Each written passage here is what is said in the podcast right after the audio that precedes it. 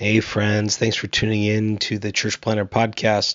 Before we started today, wanted to tell you about a really special opportunity our friends at the Micro Church Conference put on by Brave Future, um, happening April 18th through the 20th in Kansas City. This is for all of you who are wondering what is a new kind of paradigm for missional church planting and church multiplication through smaller expressions of church, what they call rediscovering the smaller way. It's happening April 18th through the 20th.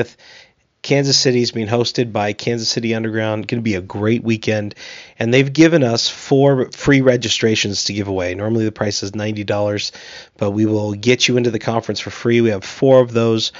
What you can do to enter is go on our Instagram at Church Planter Podcast and there you'll find um, a, a, DM button. Click that DM button, send us a DM with your email on it, and your name and where you serve. So you email name where you serve, and you'll be entered to win one of four micro church conference registrations.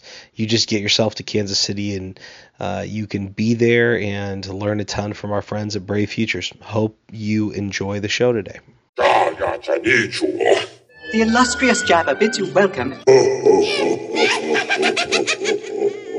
I'm going to regret this. I'm Pete Mitchell. He's Peyton Jones. And this is the Church Planter Podcast, brought to you by Church Planter Magazine.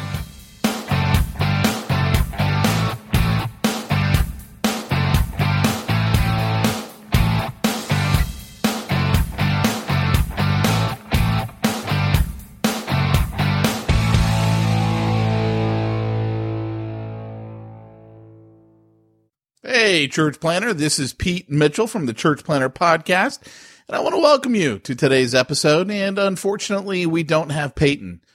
And yet, this episode is all from Peyton. Peyton decided that with uh, this being the holidays, he wanted to spend some quality time with his family.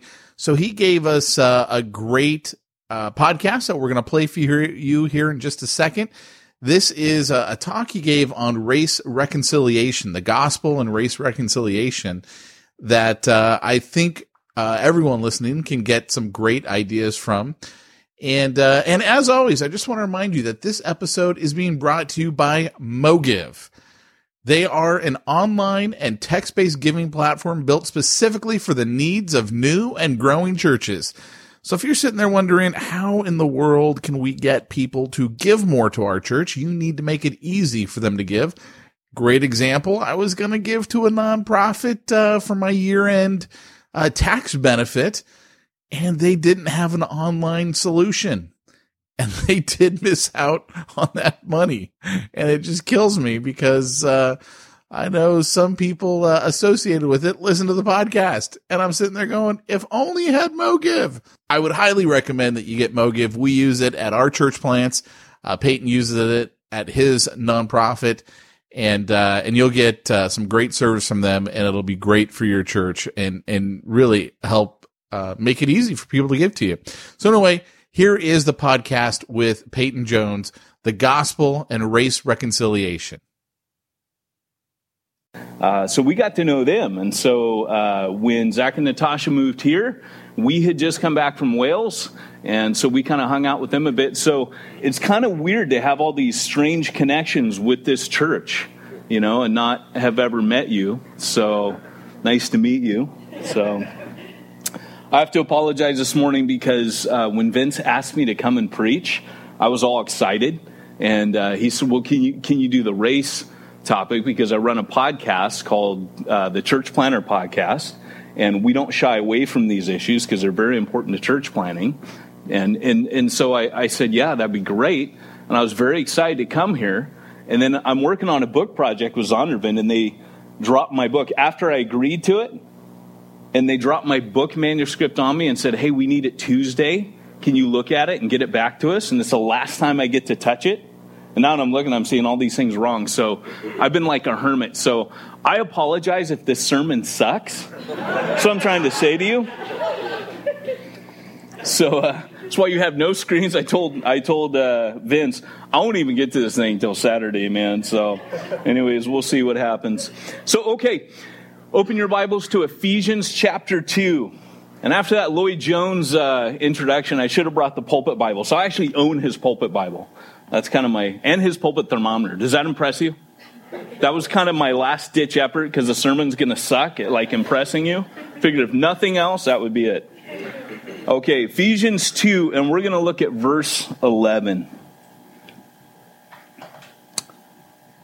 Therefore, at one time, you Gentiles in the flesh, called the uncircumcision by what is called the circumcision, which is made in the flesh by hands, remember that you were at that time separated from Christ, alienated from the commonwealth of Israel, and strangers to the covenant of promise, having no hope without God in the world. But now, in Christ Jesus, you, who once were afar off, have been brought near by the blood of Christ. For he himself is our peace, who has made both one and has broken down in his flesh the dividing wall of hostility by abolishing the law of commandments expressed in the ordinances, that he might create in himself one new man in place of the two, so making peace. And might reconcile us both to God in one body through the cross, thereby killing the hostility.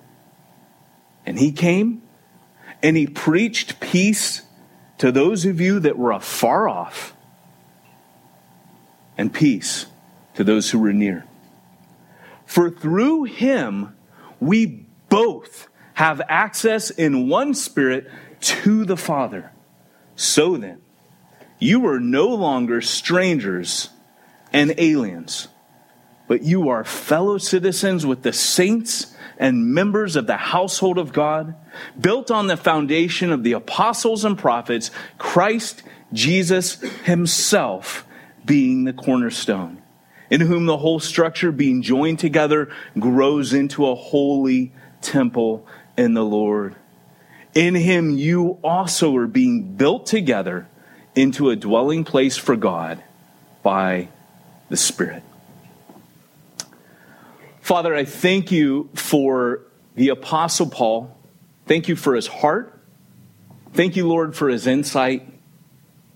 Thank you, Lord, that he was a man who had all kinds of prejudice and racist notions hardwired into him, and yet the gospel blew those completely away. Lord, I thank you that as homogenous as he was, Lord, you gave him a heart for people other than his own. He never lost his heart for his own people, but he soon realized that they were all his people. Jesus, I pray that we would see this world, see each other, see ourselves through your eyes, and realize, Lord, that you have brought all peoples on the earth together to glorify your name, to be the place where your glory shines out. And Father, I pray that here in this local body, and Lord, through your global body, you would shine out your glory, particularly in these times, Lord, where the world doesn't have the answers. It knows what it wants, but it doesn't know how to get there. And in Christ alone is found the solution. Christ alone breaks down those middle walls of hostility. Lord, I pray that your church would lead this world. We ask Jesus that we would be that place where people see your glory just as in the civil rights movement, Lord, in this country years ago, when your church led the way. Jesus, we pray, glorify yourself now. And Father, change us. Lord, go after those areas in our heart, as David said, search me, Lord, and know me. See if there is any unclean way within me. Lord, search us now by your Holy Spirit. Go after those areas that don't yet conform to the gospel. In Jesus' name. Amen. Well, I want to confess to you that I am probably not the most qualified person to speak on race issues, but I will also confess that I feel like a black man trapped in a white man's body. There are various reasons for that, which I won't embarrass myself with, but what I will tell you is that I've been leading a church in Long Beach for about four years. I no longer do that. I've uh, hung that up, but they didn't pay me enough. And uh, we, we, we went into to, to the, the urban neighborhoods in Long Beach, planted a church, and uh, our neighborhood that we were in was the poorest neighborhood in the district. It was 50% African American, 30% Hispanic, and the rest was just a mix of everything else. There were Cambodians, there were uh, Anglos, there were Asians, there was, you know, whatever, everything. All, all the rest was 20%. And when I first went in there, we were a white parachute drop from Orange County going into Long Beach. And of course, you know, when you cross that LA boundary, it immediately goes from like Republican to Democrat, conservative to liberal. And, and we had to tell people, we said, look, uh, white Orange County people parachute dropping into this neighborhood, you have to understand all that stuff, A, needs to be left behind. B, is going to change in you. Whatever you've brought with you, you're about to become a missionary, a cross cultural missionary, and you were going to change. But that wasn't enough for us. What we wanted to see was the church plant itself, and I think any church plant worth its salt ends up reflecting the community. And it was a desperate prayer we had as a church planting team God, please don't make us the white parachute drop church in urban Long Beach. And God was good to us we didn't we didn't know though. We we didn't know like how to reflect the community. So we prayed. I think most of the things that you do to try to make that happen seem forced and weird. So I just pray. I'm like, God, I'm a clueless white guy. I have no idea how to do this. So you're to have to help me out. And he did. And that's all I can tell you. There are things we learned along the way, but we knew and I knew from having been a cross cultural missionary, uh, by the way, these, these dynamics exist wherever you go in the globe. If you're in Europe today, you don't talk about the Mexicans coming and stealing all of our jobs, which is just ridiculous to begin with. What you talk about in Europe is you talk about those Polish people coming and stealing all of our jobs. It's the exact same conversation. It's just different people fighting over the same resources.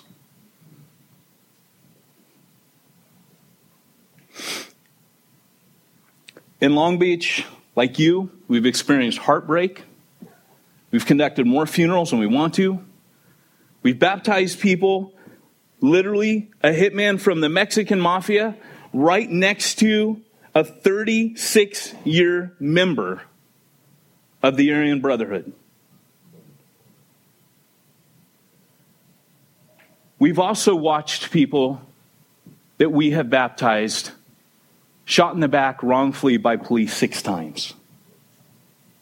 We've cried together, we've hurt together, and we've healed together. I don't have any easy answers for the things that plague America, but I do have one. And Paul points to this here. What he does is he speaks into a church which is dealing with these tensions, these tensions of culture and ethnicity. And he's writing primarily, strangely, to the people that culturally were the privileged. But in the church, felt like the second class citizens. That's a very unique situation.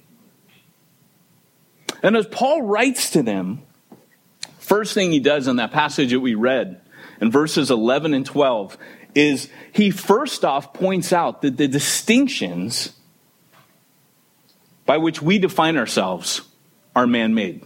Listen. Therefore, remember that at one time, you Gentiles, notice he says at one time, hearken back how you used to identify yourself. Gentiles in the flesh. So there's automatically this kind of begging the question that you used to think of yourself that way. You used to define yourself by your ethnicity. That was your identity. But then Jesus came. And like Forrest Gump, He broke up their Black Panther Party. Remember that line? Yeah. Sorry, I fought in your Black Panther Party. Here's the deal Jesus comes in and he changes how they see their identity. And isn't that kind of the struggle all throughout the Old Testament? I mean, you're A29ers, you're Reformed Christians. Identity is everything to you. We are in Christ justified in him. We are new creations. All the old. He talks about the regulations, all that. However you saw yourself before, it's done. It's gone. And Paul writes here, he says, at one time, you Gentiles in the flesh called the uncircumcision by what is called. Notice it's the emphasis on what you call yourself, how you identify yourself, which is made in the flesh by hands. I love the fact he goes, and this is a man made distinction. It was done to you by men. I've done enough interviews on Church Planter podcasts with guys like Derwin Gray, Efrem Smith, all these guys that come on. And I love it when someone points out there is only one race, and that is the human race. That's the message we need to hear more of. Now, are there ethnic distinctions? Like I said, I'm a black man trapped in a white man's body. I feel like there was a mistake somewhere in heaven. God was putting it all together. I'm like, God, I think you made a mistake here. I know to those of you of, of color, I am very white. I know that's very obvious. That's the body talking, not the soul.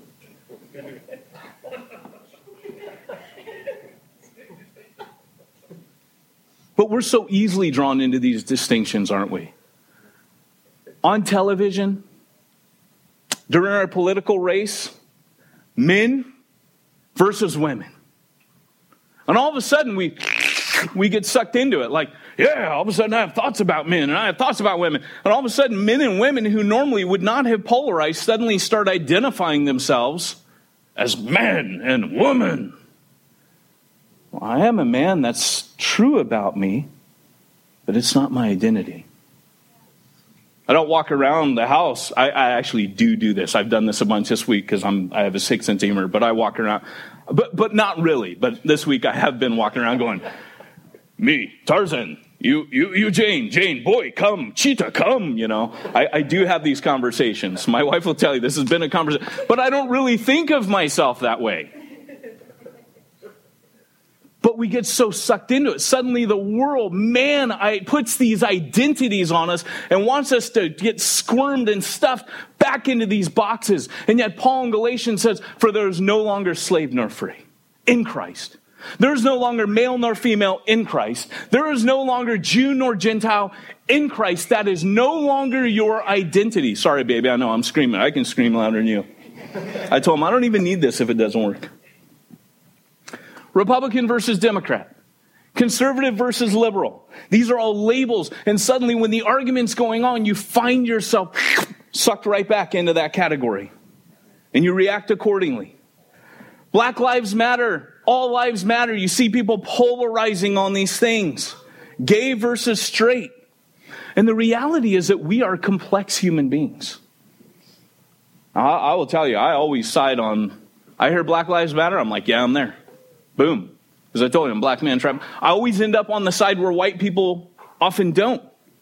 I've heard about you as a church. I heard that you start thinking about these things through the lens of the gospel. And that's where Paul is trying to get them to think. You see, no one of these distinctions I've made up actually can define you because you're too complex.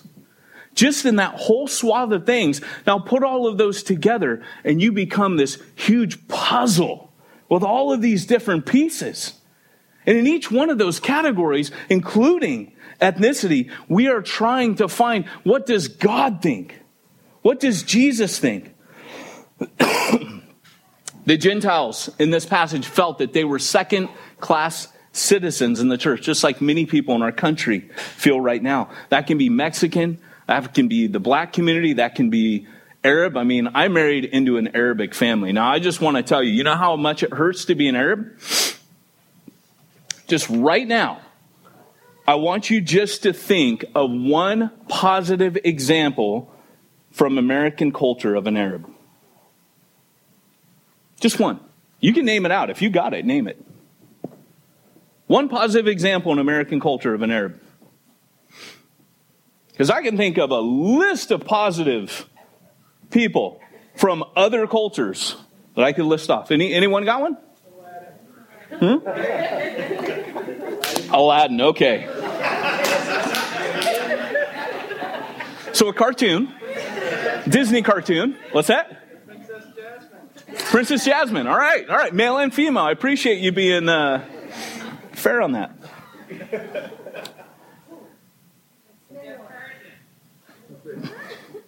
So, so here's the idea. You, you know what's more concerning than the racism we know about is the racism that we're not aware of.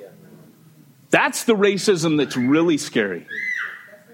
The, the latent racism, the stuff that, that's just in us and we're not aware of it. I'm helped when people start pointing out the inconsistencies of how I treat others. I'm helped by that because as it comes into the light, I can take it back to the foot of the cross, back to the feet of Jesus, and I can say, Oh God, help me. This exists. It's been brought out into the light, and I never saw it before. Thank you, God. It's interesting, isn't it, that in the early church, the first tension that the church had was between the Hellenists. Did you know that? The Holy Spirit drops like an atomic bomb in Jerusalem.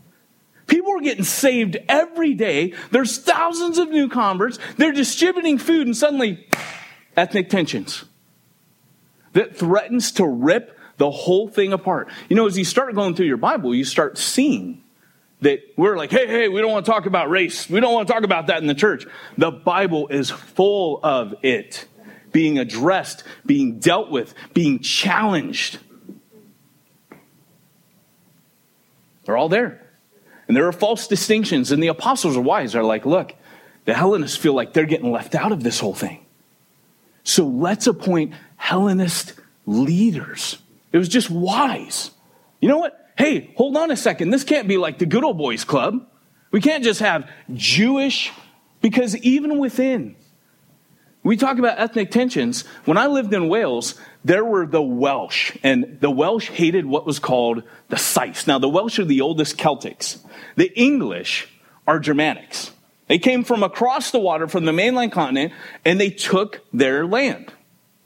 So there's the Sais, you know, that's the Welsh word for we hate English people. So it's a racial slur. And so what happened was when the coal mining days uh, came, coal was king in the 1800s, there was a huge mass migration of all the Welsh from all over down in the south, so that 90% of the population lived in 10% of the land. The very beginning, the very bottom where the ribbons of coal were. Now they went down, they lived, they served, they died in those coal mines. But in the process, they lost their language. The oldest Celtic language is Welsh. It's older than Celtic Gaelic, right? Irish Gaelic. So Welsh is the oldest Celtic language.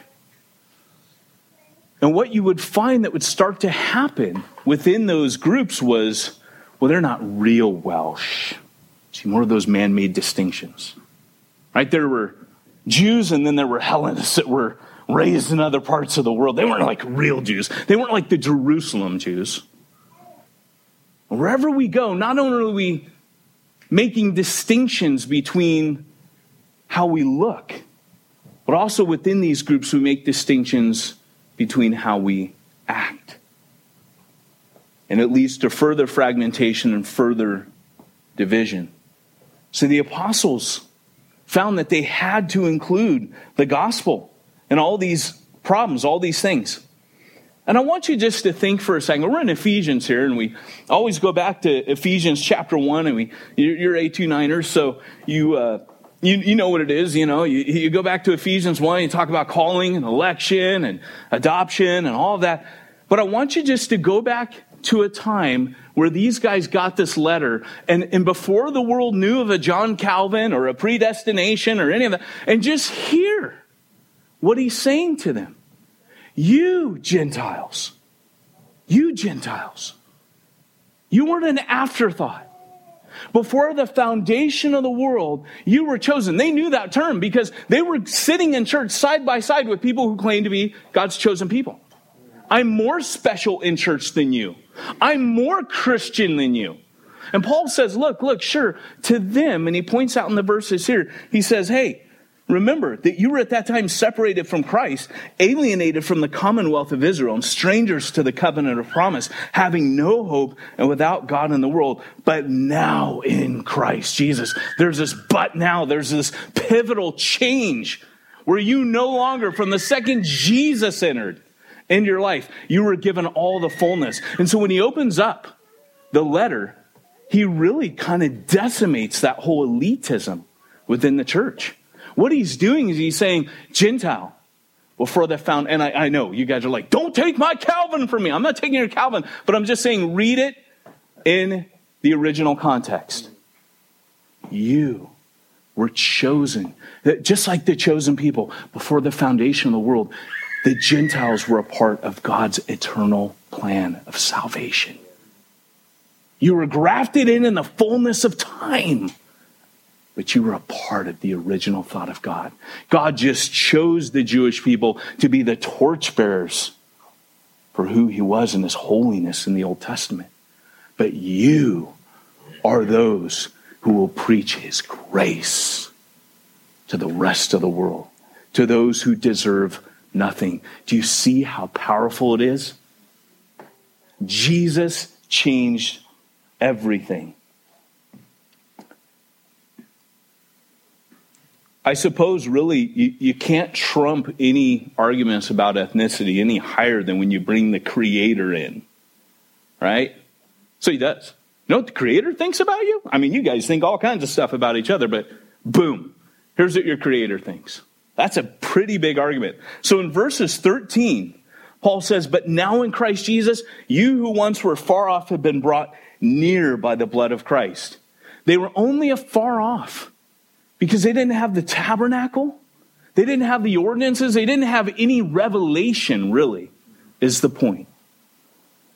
But Paul's going to come back and say neither one of them could enter the Holy of Holies. That took Jesus. That's my third point. I just jumped ahead. That's a sneak peek. He says, having no hope without God and without Christ in the world, for he himself is our peace, who has made us both one and broken down in his flesh the dividing wall of hostility by abolishing the law of commands expressed. You see, what he's really saying is this is how the Creator sees you. The Creator doesn't see you as Jew and Gentile. He sees only two types of people in this world, and it's not the definitions you use. It's not the way you identify yourself. What God sees is He sees those who can approach Him and those who can't. And there was only one human being who ever lived who could approach the Father. And all of the rest of you needed to be a part of His humanity. There was humanity that could approach God and humanity that couldn't. And Jesus had to make you into what he was, thus making a new man out of the two, the two who could not approach God. This new humanity, as Lloyd Jones called it. It's the new humanity. And so, in the world, as the world tries to solve the problems of ethnic tensions, Paul says he himself is our peace, who has broken down the widow, middle wall, widow mall, uh, the, the widow mall is only tiny, the middle wall of hostility. You can get great deals there. But when you come to Christ, all the things that define us, I mean, you, you know how it is, right? You know how like certain things about you use to define yourself, not even ethnic things, but things like uh, when you're really fat, you feel you feel kind of like bad about yourself, you know. Do I look fat up here? You know. But when you're fit, remember the nutty professor? Eddie Murphy gets all skinny. He's like a jerk. He just feels so good, right? He feels good at the expense of everyone else. But we define ourselves. There's guys walking around, I'm awesome. I'm awesome because I'm super fit. That you feel awesome. You do. But there's a false distinction. And you don't feel awesome when you're overweight. You just don't feel good about yourself. But those distinctions aren't real. Smart versus stupid right? I mean, you get around people sometimes and they're talking and you're like, I don't, I'm just going to laugh, like, ha ha. I'm going to pretend I understand their jokes. I have no idea what these people are talking about. Right? And you're all laughing because you do. And, and, and in certain, certain crowds, you feel really smart. People are like, tell us more about that. And you're like, well, back in Walking Dead season four, verse two, if you look at the first five minutes of the, you know, whatever it is, you can be an expert in anything and feel really smart. When you come to Christ, things don't stop being true of you. you. You might be an expert in this field or you might be really fit, but they're just not where your identity is because your soul really only has one culture when you know Him, and that's heaven. It's eternity. You're from that culture. You're from an eternal kingdom now. And so your perspective on everything should change on yourself, your identity. I mean, how many times in this chapter did Paul try to nail you on where your identity is? Have you read chapter one of Ephesians? In Him, in Christ, 17 times in chapter one. 17 times. And we're still like, yeah, dude, I'm a like total fitness dude. No, you're not. That's not who you are. That's just where your body's at right now. But that's not you. That's not your real identity. You're not a stud because you work out. Who you really are is someone who can walk into the presence of God because you're in Him. Amen? What a game changer.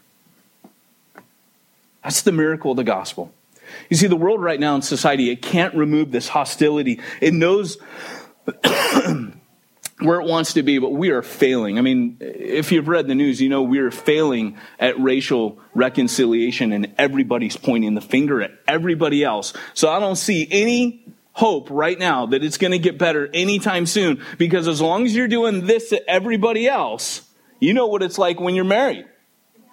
There's not going to be any healing coming. It comes when we start going, oh, okay. And only in the safety of the gospel can I do that. Realizing that I am so wrecked and so jacked up. I mean, it may surprise you that the apostles themselves were racists when they started out. I wish I had a mic. they were racists. Did you know this? They turn up. Jesus goes out of his way to meet with the woman, the Samaritan woman at the well. By the way, the Samaritans, the problem with Samaria to a Jewish person was it was filled with Samaritans. Okay? That was a problem with Samaria. The Samaritans were half breeds between Assyrians and Jews, and they mixed and mingled the religion until the horror of Jewish people, they're like, oh my gosh, like it, it was, we could become that. And so there's this revulsion. And they felt all the things that racist people feel about a people they don't like. They multiply too fast. They spread like cockroaches. And they're just as disgusting. Now, if you don't understand that about first century Jew- Jewish people, you don't understand the Bible. So when they come up to Jesus, who's talking to this woman, they're repulsed. And the scripture doesn't hide their racism, it brings out into the light because the gospel's going to heal it. So it says, when they come upon him, they say, What's he doing talking to this Samaritan woman? A, she was a woman. Remember those false distinctions. And B, she was a Samaritan. And they're repulsed. They're a little bit scandalized. Listen, when God has to appear three times to Peter in a vision, not once. I mean, you think once enough, right? Like if you had a big, powerful vision, you'd be like, that's cool, God, I'm good. Okay, go to, go to the races of people that I don't like. Once, twice, three times a lady. That's how many times. Third time's a charm. God has to come to Peter that many times to break him of his racism. Do we understand that? I don't think we do. Do you think it was on accident that Jesus, when he told the parable the Good Samaritan, made the religious people the jerks in the story, and made the hero the oppressed and despised ethnic group. That was the hero of the story. Jesus was being very intentional because the original question, I mean, it, that whole parable is so deep on so many levels. But remember the original question who is my neighbor? People you don't like.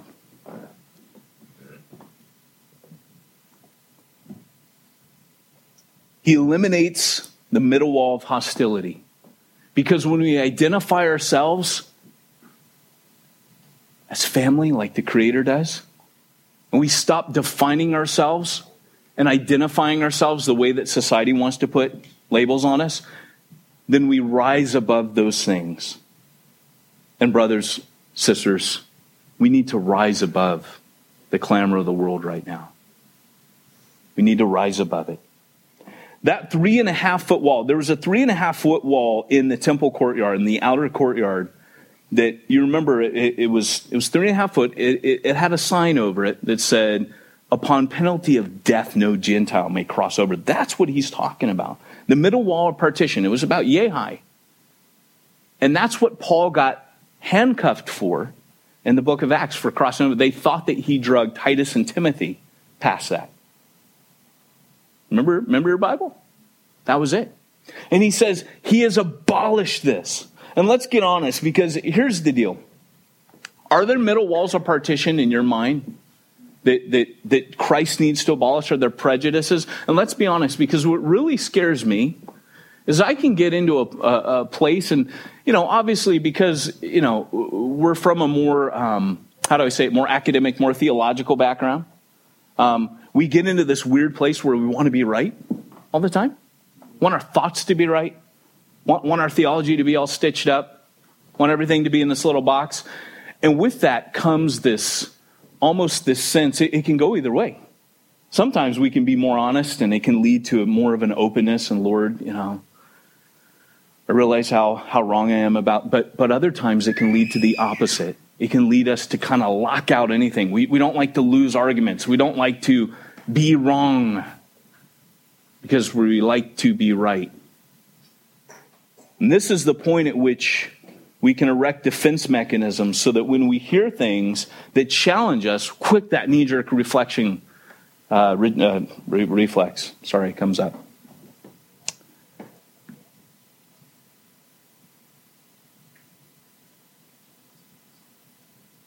And so, as we look at this in the scripture, I think one of the things that we need to do as a church is to be open so that we can lead the way. Remember, I prayed that earlier, that the church would lead the way. Often the church is on the wrong side of social issues. Have you noticed that? The popular voice, and you're going, wait, that doesn't represent the gospel.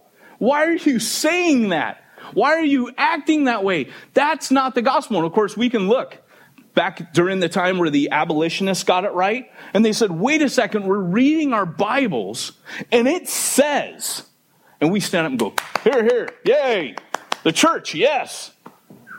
But in our own day, we have our blind spots. and because we have our blind spots, we can easily look back and ignore our own blind spots today. I want to real quick um, just read something from uh, Martin Luther King Jr. letter letter from a Birmingham jail. Anybody ever read that? Anybody read it? It's long. I can't read the whole thing to you, but I'm going to read it uh, uh, uh, because here's the deal. This is what happens. What Martin Luther King Jr. could not understand when he was locked in that jail, as he answered his critics, that's what it is. It's an answer to the white clergymen in Birmingham who were like, Why is this outsider coming in here stirring up all kinds of trouble? Those were the leaders of the church, right? And he writes to him. It's such a gracious letter, but it's a prophetic letter. And he writes to him just really what I would say is the embodiment of this passage. And that's why I'm going to read it. Now, you're not supposed to read long quotes in church. It's considered bad form, but I'm going to stand with A.W. Tozer who said he had preached himself out of almost every conference he had been invited to. because he believed that's how he ended up being the mouthpiece of God. So this is going to be a little bit longer, but I promise won't hold you long after this, okay? Make sense? We, can we make that deal? And I may skip it because it is, even my quote is like a fraction of it, but it's probably too long. My dear fellow clergymen, and, and this is what I want to say real quick. I don't know if you're aware, the civil rights movement really didn't start changing the face of America until they televised the marches. It was considered, why are those black people so upset all the time? You heard that recently? And what happened was it got to the abuse that the marchers were facing. Women, children, I mean, horrific things got televised, and white America suddenly went, oh. And so, Martin Luther King Jr., writing this letter, is appealing to white Christians to stand with their black brothers and sisters as family, as one people, as that new humanity. Make sense? I don't preach often anymore, so this is why I'm like, are you with me? My dear fellow clergymen, while confined here in the Birmingham City Jail, I came across your recent statement calling my present activities unwise and untimely. Seldom do I pause to answer criticism, my work, and ideas. If I sought to answer all the criticism that crosses my desk, my secretaries would have little time for anything other than such correspondence in the course of the day, and I'd have no time to get stuff done. But since I feel that you are men of genuine goodwill, and that your criticisms are sincerely set forth, I want to try to answer your statement in what I hope will be patient and reasonable terms. I think I should indicate why I'm here in Birmingham since you have been influenced by the view which argues against outsiders coming in. I'm in Birmingham because injustice is here. Just as the prophets of the 8th century BC left their villages and carried their thus saith the Lord far beyond the boundaries of their hometowns, and just as the apostle Paul left his village of Tarsus and carried the gospel of Jesus Christ to the far corners of the Greco-Roman world, so I am compelled to carry the gospel of freedom beyond my hometown. Like Paul, I must constantly respond to the Macedonian call for aid. Moreover, I am cognizant of the interrelatedness of all communities and states. I cannot sit idly by in Atlanta and not be concerned about what happens in Birmingham. Injustice anywhere is a threat to justice everywhere. We are caught in an inescapable network of mutuality, tied in a single garment of destiny.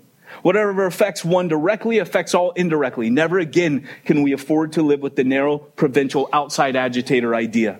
Anyone who lives inside the United States can never be considered an outsider anywhere within its bounds.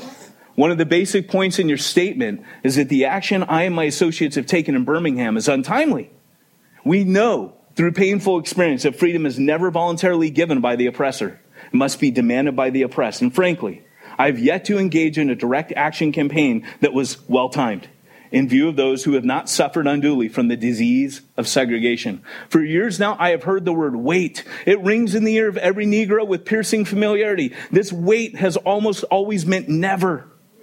We come to see with one of our distinguished jurists that justice too long delayed is justice denied.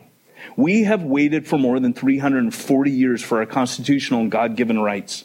The nations of Asia and Africa are moving with jet like speed toward gaining political independence. It's amazing to read this, right? Like this many years on, but to, to hear that that still hadn't happened in those countries. But we still creep at horse and buggy pace toward gaining a cup of coffee at a lunch counter. Perhaps it is easy for those who have never felt the stinging darts of segregation to say, wait. But when you have seen vicious mobs lynch your mothers and fathers at will and drown your sisters and brothers at whim, when you have seen hate filled policemen curse, kick, and even kill your black brothers and sisters, when you see the vast majority of your 20 million Negro brothers smothering in an airtight cage of poverty in the midst of an affluent society, when you suddenly find your tongue twisted and your speech stammering as you seek to explain to your six year old daughter why she can't go to the public amusement park that has just been advertised on television, and see tears welling up in her eyes when she is told that Funtown is closed to colored children, and see ominous clouds of inferiority beginning to form in her little mental sky, and see her beginning to distort her personality by developing unconscious bitterness towards white people. When you have to concoct an answer for a five year old son who is asking, Daddy, why do white people treat colored people so mean? When you take a cross county drive and find it necessary to sleep night after night in an uncomfortable corner of your automobile because no motel will accept you. When you're humiliated day in and day out by nagging signs reading white and colored. When your first name becomes the N word. Your middle name becomes boy, however old you are, and your last name becomes John. And your wife and mother never given the respected title Mr. or Mrs. When you were harried by day and night by the fact that you are a Negro, leaving constantly at tiptoe stance, never quite knowing what to expect next, and are plagued with inner fears and outer resentments, when you are forever fighting a degenerating sense of nobodiness, then you will understand why we find it difficult to wait. There comes a time when the cup of endurance runs over, and men are no longer willing to be plunged into an abyss of despair. I hope, sirs, you can understand our legitimate and unavoidable impatience. I must make two honest confessions to you, my Christian and Jewish brothers. First, I must confess I have been gravely disappointed with the white moderate. I have almost reached the regrettable conclusion that the Negro's greatest stumbling block in his strive towards freedom is not the white citizen's counselor or the Ku Klux Klanner, but the white moderate, who is more devoted to order than justice, who prefers a negative peace, which is absence of tension, to a positive peace, which is the presence of justice who constantly says, I agree with you in the goal you seek, but I cannot agree with your methods of direct action, who paternalistically believes he can set the timetable for another man's freedom, who lives by a mythical concept of time, who constantly advises the Negro to wait for a more convenient season. Lukewarm acceptance is much more bewildering than outright rejection. If you want to understand the Black Lives Matter movement, you just heard it prophetically 56 years ago. You speak of our activity in Birmingham as extreme. I, am going to have to switch, switch through. Um, I have pages of this. I knew. I knew better. I'm like, you can't read. I want to speed ahead where he says, he mentions exceptions, people that have marched and gone to jail, but he says, I must honestly reiterate, I have been disappointed with the church. I do not say this as now he's writing this from Birmingham jail. This is a dark moment for him. I do not say this as one of those negative critics who can always find something wrong with the church. I say this as a minister of the gospel who loves the church, who is nurtured in its bosom, who has been sustained by its spiritual blessings, and who will remain true to it as long as the court of life shall lengthen. In spite of my shattered dreams, I come, I came to Birmingham with the hope that white religious leadership of this community would see the justice of our cause and with deep moral concern would serve as the channel through which our just grievances could reach the power structure. I had hoped that you would each understand, but again, I've been disappointed. I have heard numerous Southern religious leaders admonish their worshipers to comply with desegregation decision because it's the law. But I have longed to hear white ministers declare, follow this decree because integration is morally right because the Negro is your brother in Christ.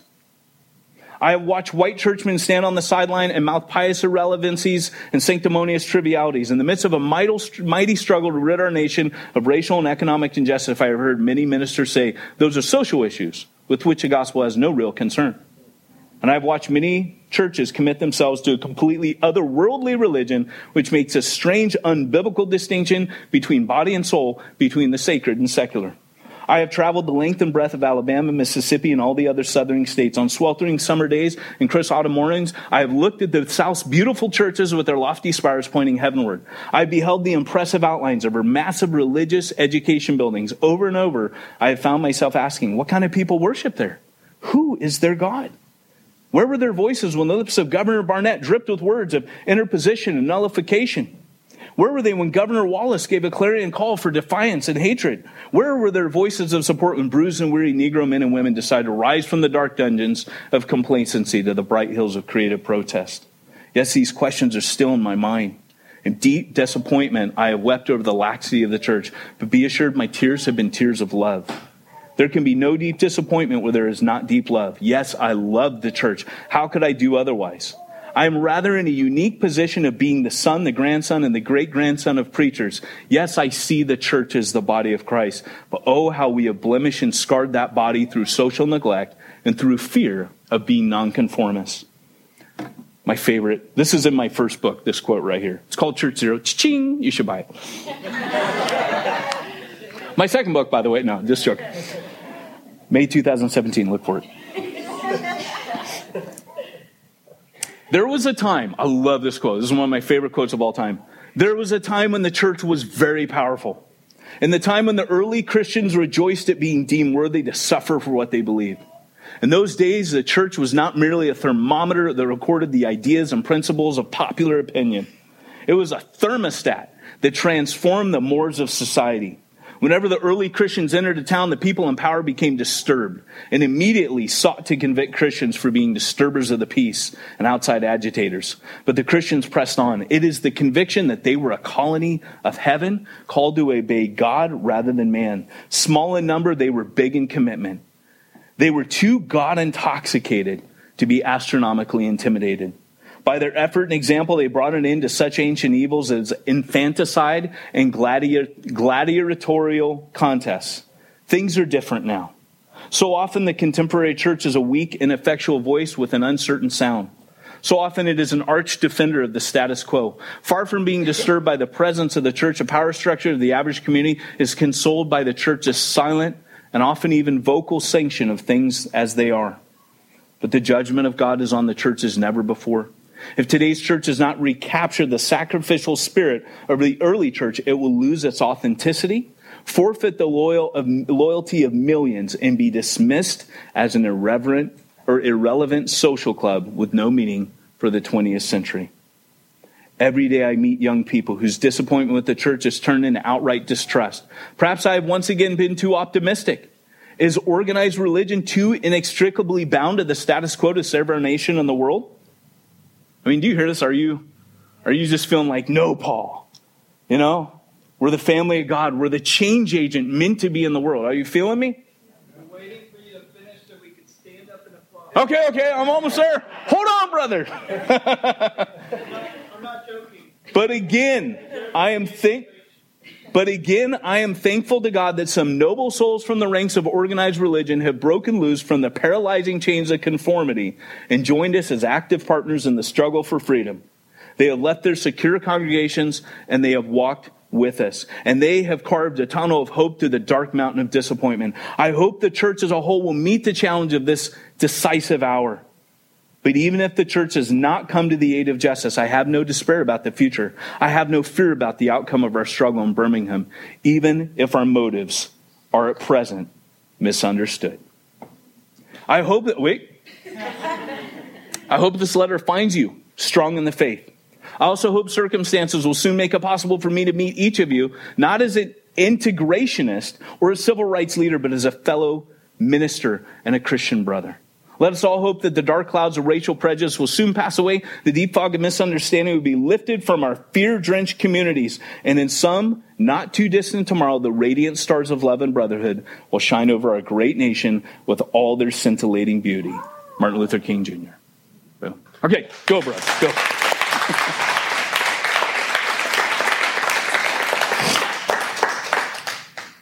what would it look like if the church I mean, that, that obviously, of the 20th century, this was the church's greatest hour. And, and let's be honest, it was really the black church in America led the way in social change in America. Like I said, it's the prejudice we don't see that scares me because the world sees it. And the world has been leading social change ahead of the church. And brothers, that should not be. If we are those that believe in the gospel, then the gospel, believe it or not, the gospel is what ought to be leading these things, and the world will eventually catch up. These principles of equality were laid down in this passage as how the Creator sees us. And the church was slow to catch up, like the apostles one vision, two vision, three visions. How many civil rights movements will we need in America? Do we need a Hispanic civil rights movement? Before the church rises up again and says, Yes, we support you. Do we need an Asian civil rights movement? Do we need these things? What if the church led? This is my point. And, brothers, I'm, I'm going to step out. You don't need to ask me to speak again, but if we're American, we got democracy. I'm I don't care. I don't got to pastor you. We're known for bigotry. Because when it came around whether people that were homosexual could get married, we didn't grab onto the scripture and say, hey, you know what? This is about what God's plan for your life is. Like, and that's completely different. We got on the bandwagon and basically told them, God hates you all. Forget equality and civil rights. We stood on the wrong thing. And, and I'm, I'm, I'm going to say it. I don't care if you ever invite me back. We stood on the wrong side of civil rights because we stood over here on morals that the government can't enact. That wasn't the issue at stake. The issue at stake wasn't what does God think about homosexuality? The issue at stake was what's fair to everyone in this society to live as they want. Make sense? And what we did is we who believe in grace, and guys, I see homosexuals come to faith. I see them leave same sex attraction lifestyles. I don't know, maybe, you know, a lot of them still deal with same sex attraction. That might be with them for the rest of their life. But guys, I'm in the trenches in Long Beach. We're in the Rainbow District. On her very first day, a lesbian came up and she, she, she spoke up and said, Hey, all this grace, love, and mercy you're preaching, because we do church in the open air. She goes, What does this have to do with me? And I knew I'm going to lose half my core team right now because I'm going to preach the gospel. The gospel means the same for you as anyone else. And I literally heard Christians from our core team go, but it was saved because somebody else stood up and said, Hey, you think you're a wreck? I lived on the street for three years. Girl, blonde hair, you know, well put together, would never have guessed. And you said the stuff I had to do during those three years, you don't even want to know. But Jesus got a hold of me, and someone else stood up. And another person, it was like I was just standing back, like, this is awesome. I have to do a thing. Everybody just started going, Oh, you think you're God's problem child? Look at me. What if we led, just, just now, what if we had led on AIDS researches? Can you just imagine how different that would have been? If we had led, I know I'm going out, but again, this is all about identity. How do you identify? The, the, LGBT society that community defines itself by sexuality. Again, another box that the world, gay or straight. Here's the deal what if the church had led? What if the world learned like this to go, oh my gosh, we've made the Christians mad again? Not because they're bigots, but because they believe something so powerful that the rest of the world needs to catch up to it. And we lead the way on these things. Here's the reality. When Paul ends, and sorry guys, I know I'm being really strong on this, but um, Vince knows who I am. He knows he he knows how I I get on a podcast sometimes, and you know we, we, we go. But look, I want you to think. I don't want you to just be intimidated because I'm talking tough up here. Here's the reality. In Long Beach, I'll never forget when Ferguson happened.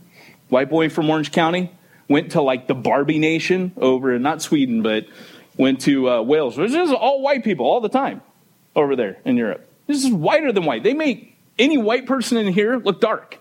Right? There's no sun over there. It rains all the time. It's always overcast. They are white, white, white, white.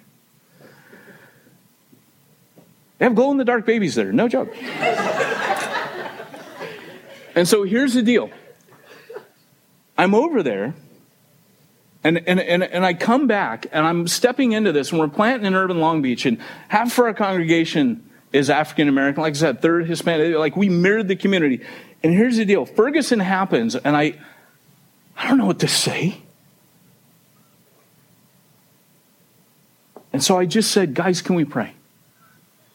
And I prayed into the hurt and into the pain of that situation. I felt the Holy Spirit just fill. I've never in my life received a standing ovation for a prayer before. But that church that day felt what Paul was talking about. We are a new humanity. Our identity is in Christ. We are family and we are one. And it was a beautiful moment. The only place I have ever really experienced hope for this world is right where Paul brings us back in Christ. And we're going to take communion because the last thing that I was going to bring up, my third point, was where Paul just says again, and I'll just reemphasize the last few verses. He says, For through him both we have access through the Spirit to the Father. So you were no longer strangers and aliens, but you were fellow citizens. We, through his body, he abolished the enmity. Through his death on the cross, Paul says. He had to come as that second Adam, as that representation of this new humanity who didn't accept any of these categories, who didn't accept the false identities that the world will try to put on us, but instead said, Your new identity, your old identity is you can't approach the Father, but your new identity is in you are in me, and we will approach him together. Let's pray. Lord Jesus, I pray that we would live out our theology. Lord, that we would not hide, as Martin Luther King Jr. said, behind theological platitudes. That we would absolve our hands of the deaths of men like Pilate. Lord, I pray, as Mary Queen of Scots said about John Knox, I fear nothing more than that man's prayers. Lord, I pray that the church would not be an irrelevant body anymore, but it would be that source of power. Paul paints the picture in Ephesians, if we pull back, of the church being the temple. At the end of that passage, where the glory of God radiates out of this new humanity that stands together. Oh, Father, may the world see us standing together as one and scratch their head and say, How on earth do they do it? How have they achieved racial reconciliation? And the only answer that we can point to is say, in Him. In Jesus' name, amen. You've been listening to Peyton Jones on the Church Planter podcast. We will be back with a regular episode next week. We look forward to talking with you then. And uh, as a final reminder, this podcast episode was brought to you by Simplify Church. When you are looking for a way to make your church life, well, a little bit simpler, you head on over to simplifychurch.com and tell them Pete and Peyton sent you.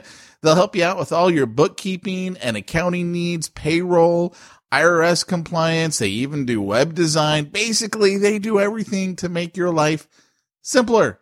So head on over to simplifychurch.com and let them know that Pete and Peyton sent you. Thanks so much, guys. We will talk to you next week with a regular podcast episode with Pete Mitchell and Peyton Jones.